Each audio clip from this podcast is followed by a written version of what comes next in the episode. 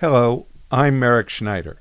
Welcome to this podcast of articles from the Wall Street Journal, a presentation of AIRSLA. You are listening to this recording, which is provided for the use of those who are blind or print impaired. Materials or items read on AIRSLA are the copyrighted property of the original authors and publishers. No unauthorized use or duplication is permitted. Today's first article is titled Tech Tools Keep You Up to Date by Julie Jargon. Then Joe Queenan wrote, What if baseball's new rules apply to life? Then Companies Resist Acknowledging Paying Off Hackers by Catherine Stupp and James Rundle. Rick Reiff has an article, I Left My iPad in San Francisco, and we'll follow that up with an article by Gerald Eskenazi. I'm nearly 87, but don't call me old man. All these articles are from recent editions of the Wall Street Journal. So let's begin with today's first one Tech Tools Keep You Up to Date. Parent Project Manager. What's the difference? Back to school season means spending weekday afternoons frantically checking and updating multiple calendars, wondering when kids are done with class or practice, figuring out who is going to pick them up, and when everybody is finally home, somebody has the nerve to ask, What's for dinner? There is new technology to minimize the chaos. Basic online calendars from Google, Apple, and others are essential, but new services combine those calendars with other software to keep schedules and carpoolings in the same place as grocery lists, meal planning, and to do lists. Home voice assistants and even Chat GPT can also be used to minimize family organizing headaches. These tools can help you stay organized and sane as your kids' schedules once again take over your life. Maple. This family management app is a one stop shop for all of your household needs, including a basic calendar. The app, available free, also has a meal prep folder and grocery list.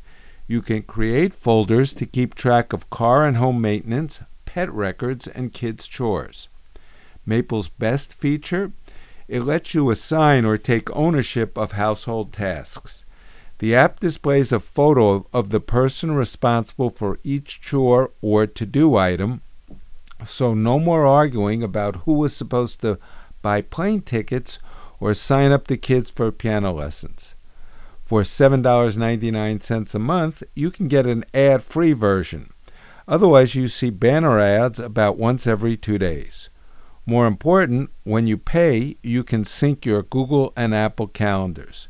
Next month, Maple's developer, Grow Maple, plans to add an expense tracker spreadsheet for the premium version. This is good for families with multiple caregivers, such as grandparents and babysitters, because everyone can take on to dos and track whereabouts. Cozi. This family organization app is similar to Maple. It includes a shareable calendar, to do lists, and shopping lists. Its unique features include appointment reminders and pre made checklists for occasions such as birthday parties and trips. There is a focus on meal planning. You can browse recipes curated by Cozi, import recipes you find online, and transfer recipe ingredients to your grocery list. The key features are free, but a $39 a year premium version called Cozi Gold is ad free and includes a birthday tracker and a way to notify people via text when calendar changes are made. This is good for very busy or large families who need extra help with meal planning and remembering appointments. Skylight. This touchscreen device with an integrated calendar has gained a cult like following. It can sync with Google, Apple, Outlook, Yahoo, and even Cozi calendars. Each calendar, a 10 inch $160 model and a 15 inch $300 one, can be mounted to a wall or placed on a stand. Families can keep track of chores, save meal plans, and create lists right on the device. If you add events to your existing calendars, they show up on your Skylight calendar. If you add events to the Skylight calendar, they will show up on your Google calendar, but for now, they won't show up on other providers' calendars. An annual $39 subscription adds two nice to have features. You can forward emails or PDFs from your child's school, and Skylight will extract events to add to your calendars. And you can turn your calendar into a picture frame with unlimited cloud storage. Skylight separately sells a digital photo frame without the calendar function. This is good for families with older children who want to check their own schedules, manage their own calendar entries, and track their chores. Other tools Echo Show 15. Amazon's $280 15 inch Echo Show contains the same shared calendar that works across Echo Show devices, but the larger screen makes it easier to see the events. Google, Apple, Outlook, and Microsoft Office 365 calendars all sync. With Alexa, you can use your voice to add calendar entries add items to the shopping list, and assign reminders to people. Alexa, remind Craig to take out the trash at 6 p.m. every Wednesday. Alexa skills such as Allrecipes, Recipe Speak, and Betty Crocker can help with meal prep, with some even guiding you through recipes while you cook. AI Chatbox. With OpenAI's ChatGPT, parents can create calendar templates to track kids' activities and appointments. Parents can also ask ChatGPT to create a meal plan for the week, along with a shopping list based on the number of people in the family and any dietary restrictions. I tested this out, and within seconds, I had an impressive list of healthy meals, recipes, and shopping lists. On Bard, Google's conversational AI, and on Microsoft's Bing, I got similar results. When life gets busy, why not outsource the management to tech? And now, what if baseball's new rules apply to life? Terrified of sinking into irrelevancy, the moribund institution of Major League Baseball made some dramatic changes. Not only have the powers that be instituted new rules to speed up the game, but teams have introduced sophisticated new metrics to help fans calibrate athletic performance. Out of favor are RBIs, runs batted in, in are BQR S, bequeathed runners scored. If such innovations have helped revive a sport long criticized as being slow and antiquated, could they also work in other vital areas of our lives? In the major leagues, a pitcher can no longer wander aimlessly around the mound. A pitch clock requires him to throw the ball no more than 15 seconds after the last one. Hitters must step back in the batter's box 8 seconds after the pitcher gets ready to throw and are required to maintain eye contact with the pitcher and vice versa. Otherwise, a batter might get hit with a 99 mile per hour quick pitch he never saw coming. In the brave new world of metrics, fans joyously bandy about such nerdy terms as exit velocity, the speed of a ball coming off the bat, launch angle, how sharply a fly ball rockets into the air, and wins above replacement, WAR, which measures how many more wins a player is worth than an average replacement at his position. How might such innovations be applied in other fields? Timing devices would have loads of useful applications at customer service desks, where the speed at which a complaint is handled could be rigorously calibrated. Agents at the DMV would be required to maintain eye contact with people trying to change their car registration, and the speed with which the satisfied customer left the building would constitute the exit velocity. Car salesmen would henceforth be constrained by a timer. Make your best offer and then shut up. No more nonsense about having to consult with your manager. Companies could no longer force customers to stay on hold for 45 minutes listening to the paradoxical message Your call is very important to us. A timer would start ticking when a customer dialed, and if there was no live response within 30 seconds, fines would be assessed. If any hidebound institution is due for a new approach, it's the United States House of Representatives. If baseball can speed up and computers keep getting faster, why can't we get these lollygaggers to enter the 21st century? Anyone taking the floor of the House to speak would have to make their point within 30 seconds. Eye contact with the opposition would have to be maintained at all times. And no one goes home until somebody actually puts some points on the scoreboard a wins above replacement stat would pinpoint how effective legislatures are compared with their peers. This would allow voters to send underachieving polls home at an appropriate launch angle with a very rapid exit velocity. What about a field with higher stakes, like surgery? Let's introduce the metric wins above knee replacement showing how many successful procedures a surgeon produces compared with the average doctor. Back in 2022, baseball introduced one other thrilling new rule. Pitchers would no longer be allowed to bat, permanently turning over that role over to the designated hitter, someone who can actually handle a bat. Let's try this elsewhere. Designated Toastmasters will take the place of the yammering mushmouths who preside over retirement banquets. Designated karaoke singers can fill in for the drunken amateurs who turn karaoke night into hell for everyone else. Designated eulogists replace the failed stand ups who confuse funerals with open mic night. This is what baseball purists refer to as relief. And now companies resist acknowledging paying off hackers. Companies often refrain from disclosing that they paid ransoms to cybercrime groups after an attack, fearing that such an admission could bring legal and reputational risks. Companies that choose to pay a ransom often do so to maintain or restore business operations and to prevent hackers from publishing stolen data or making it inaccessible. Even when companies pay, hackers don't always keep their promises not to publish sto- stolen data, cybercrime experts say. Casino operator Caesars Entertainment, for example, hasn't said publicly what it paid hackers after a cyber attack late this summer.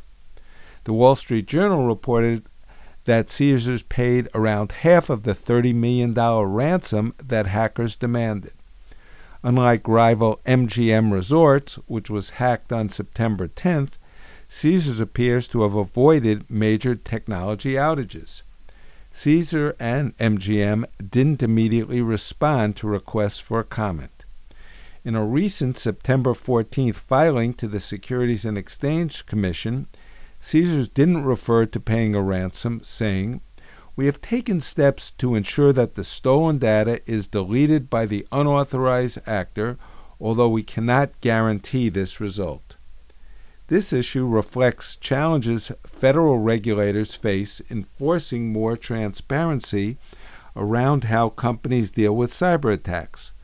Companies often don't want to reveal more information than they are required to, partly because they fear lawsuits and reputational blowback.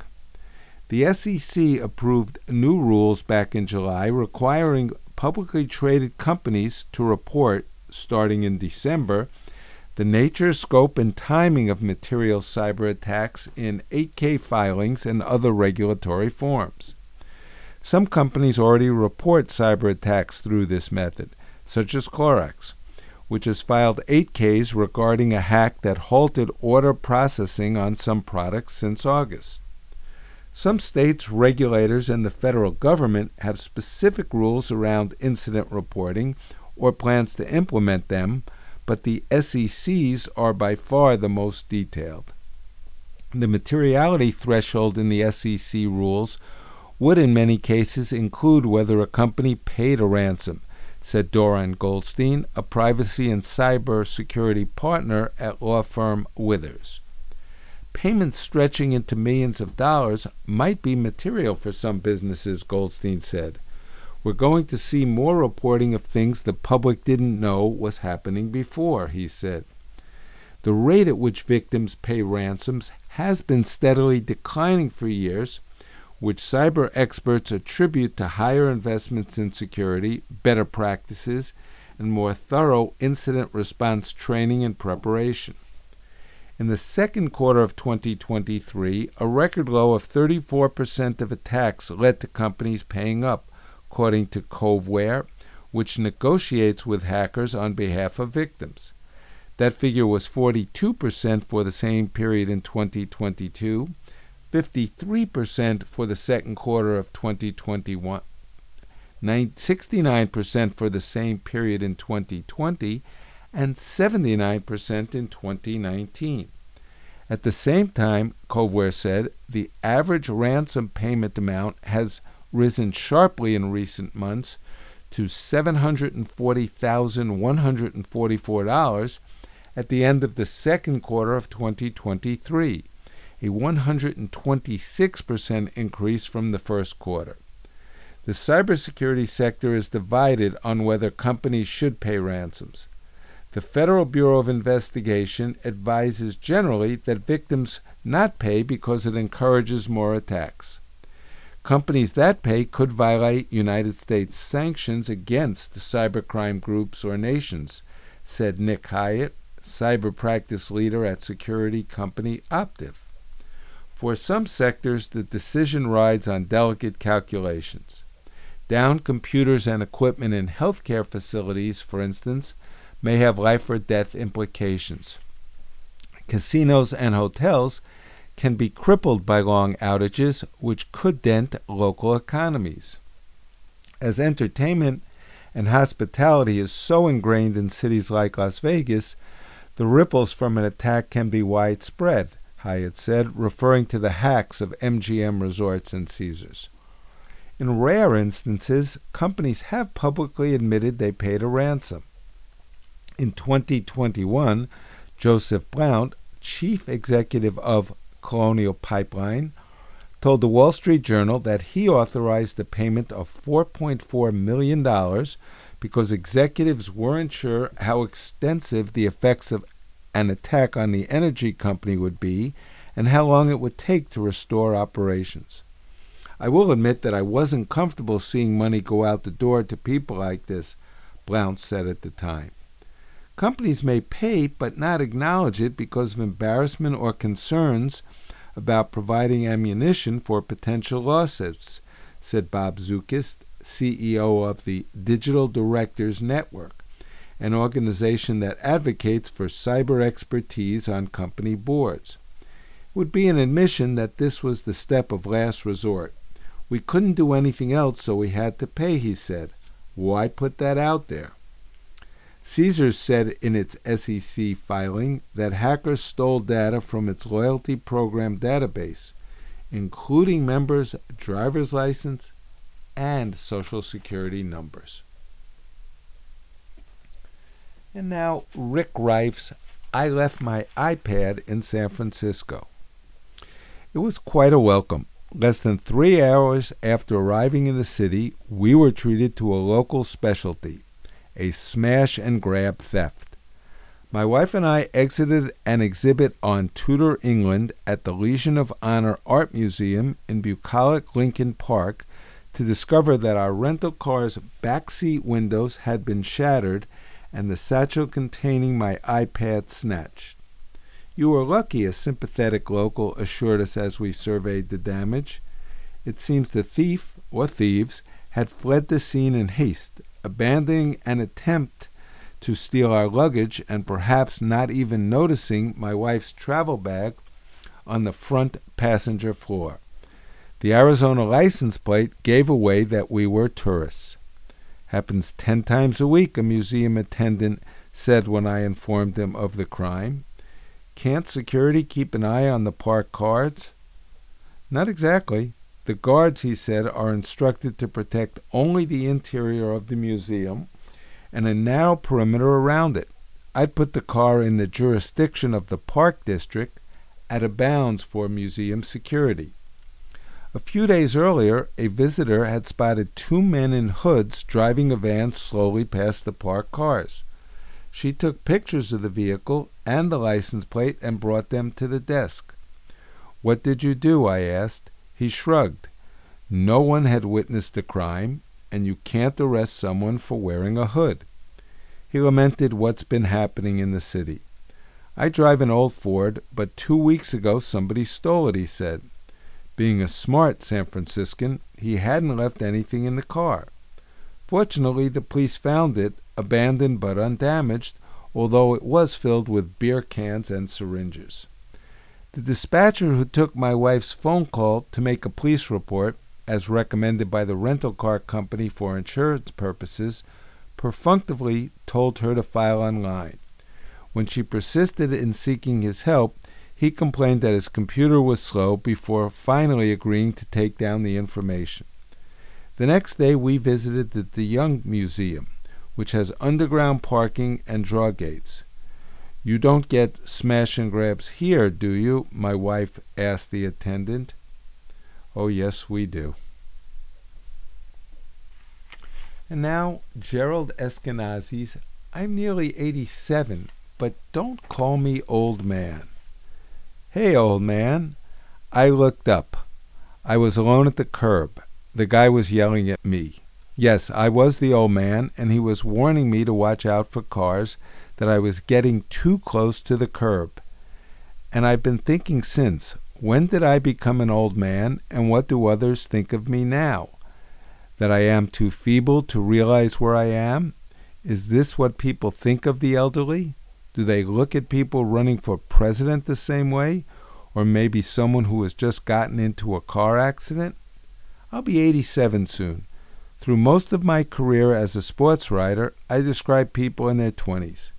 Yes, I admit I wrote about athletes in their 30s as aging. I didn't know anyone in my family who was 87. But we have an octogenarian president to whose age people often point when, in the Yiddish expression, he fumfers or trips over a word. His strongest opponent at this moment also will turn 80 while in office if elected. Yet there are societal upsides to reaching a certain age. I don't know when it first happened, but people on the street make room for me. I even walked to the front of the line at the Museum of Natural History, and no one batted an eye. Young people smile at me. After all, I'm harmless, right? Still, I am angered when people point to age as the reason for a problem as if a younger person can't be a poor driver or put together an incoherent sentence. I'm no crusader, but in a way this has become my cause because I'm not happy when an 80 something is defined by age. This seems to be happening at an increasing rate in our society, in which older people are more prevalent than they were when I was coming of age in the 1950s. The guy who yelled at me to watch out for cars, he didn't see me. He saw an old man. Not the kid who used to play stickball in the streets of East New York, the Brooklyn neighborhood. Not Roz's husband of more than 60 years, father of three, grandfather of six, author of many books, and of whom Muhammad Ali once playfully said, You know, you're not as dumb as you look. Society will have to rethink its stereotypes of aging. It is, quite simply, hurtful. I appreciate that youngsters hold the door open for me, even if I wasn't having trouble opening it myself, or wave me into an elevator ahead of them. That's okay, but not what I want. I want them to see me as a functioning, understanding man who knows not to step onto the street while he's looking at his cell phone to see what new texts he has. That brings us to the end of today's articles. I'm Merrick Schneider, and I'll be back soon with more articles. Thank you for listening.